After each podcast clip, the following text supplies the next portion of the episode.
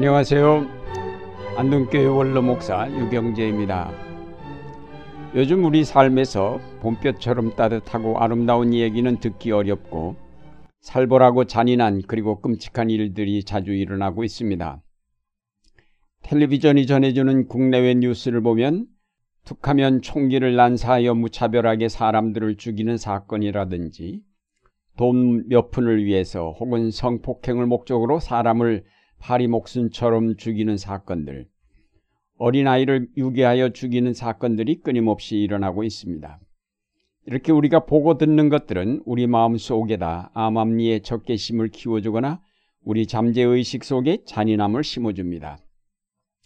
그뿐만이 아닙니다. 우리는 불행하게도 6.25 한국전쟁을 겪으면서 우리 마음속에 북한에 대한 무서운 적개심을 간직하고 있습니다. 또 우리는 과거 36년간 일본의 강점기를 겪으면서 일본인에 대한 적개심 역시 우리 속에 깊이 뿌리를 내리고 있습니다. 그 외에도 세계 도처에서 일어나는 문제들은 전쟁과 보복으로 일관되었고 그 역사가 우리에게 주는 교훈은 이는 이로 갚으라는 것입니다. 이와 같이 모든 보고 듣는 것이 적개심을 불러일으키는 세계 속에 사는 우리가 거기에 자연 물들지 않을 수 없습니다. 기독교가 아무리 사랑을 외쳐도 예수를 믿는 사람들 자신이 사랑보다 감정을 앞세우고 있으니 도대체 이 역사 속에 평화가 이루어지기를 어떻게 바랄 수 있겠습니까? 이미 굳어진 머리를 가진 기성세대에게는 기대할 수 없고 다음 세대에나 기대해 볼 수밖에 없는데 초등학교부터 방공교육과 치고받는 만화 영화를 보고 자라나는 저들 세대에 과연 평화를 기대할 수 있을는지는 의문입니다. 결국 이 땅의 전쟁과 보복은 끝날 날이 없고 그것으로 온 인류의 최후의 날이 올 것입니다. 이런 사실을 생각할 때 우리는 두려움을 금치 못합니다. 우리가 통일을 이야기하지만 과연 그것이 가능할까? 양쪽 다 유치원 시절부터 철저하게 적개심을 불어넣는 교육을 시키고 있는데 정말 같은 피를 나눈 동족이라고 통일이 가능할까? 어려울 것입니다. 그러면 전혀 희망이나 어떤 방법이 없는 것일까? 아닙니다. 한 가지 길이 남아 있습니다. 그것은 다음과 같은 예수님의 이야기를 따라가는 길입니다.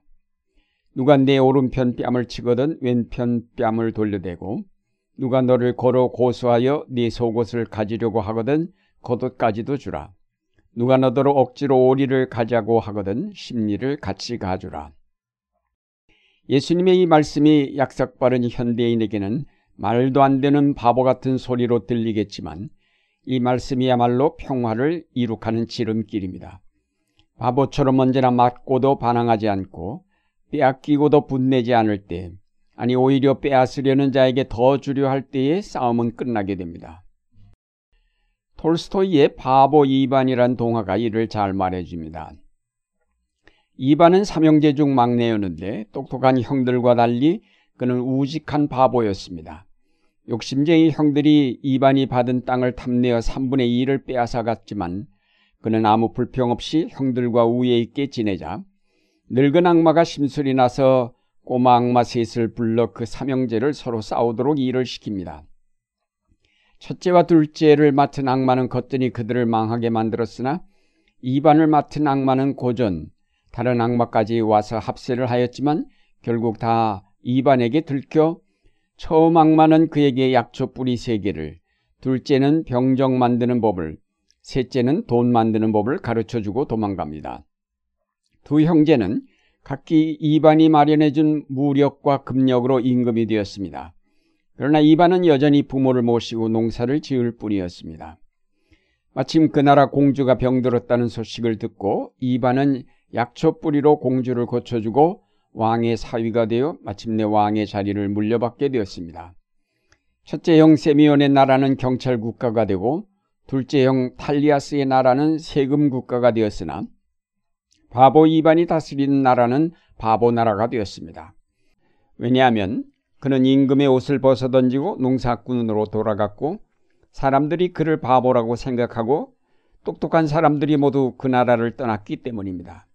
그 나라에는 모두 이반과 같은 바보들만 남게 되었습니다. 늙은 악마가 이번에는 직접 나서서 세 형제를 공략하였습니다. 세미온의 나라는 군대로 탈리아스의 나라는 돈으로 망하게 한 후에 바보의 나라로 찾아갔습니다. 처음에는 군대를 조직하라고 충동하였으나 바보들이 군대에 응하지 않자 이웃 나라로 하여금 침략해 하였습니다. 그러나 대항해 싸우지 않는 전쟁은 재미가 없었습니다. 약탈하고 불살라도 바보들은 울기만 할 뿐입니다. 그래서 병정들은 싱거워서 물러갔습니다.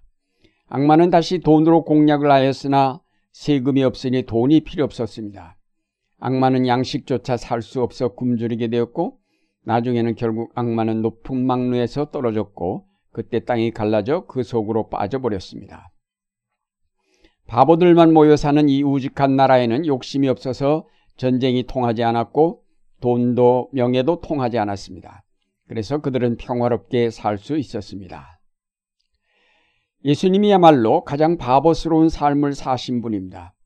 그는 남들처럼 돈을 탐내 악착같이 돈을 벌려 하지도 않으셨고 명예와 권력을 얻으려고 동분서주하지 않으셨습니다. 그는 언제나 가난하셨으며 수치와 모욕을 당하셨고 피할 수 있었는데도 마침내 십자가에 처형당하셨습니다. 계산 빠르고 영리한 현대인들의 눈에는 예수님은 답답하기 그지없는 바보처럼 보일 것입니다.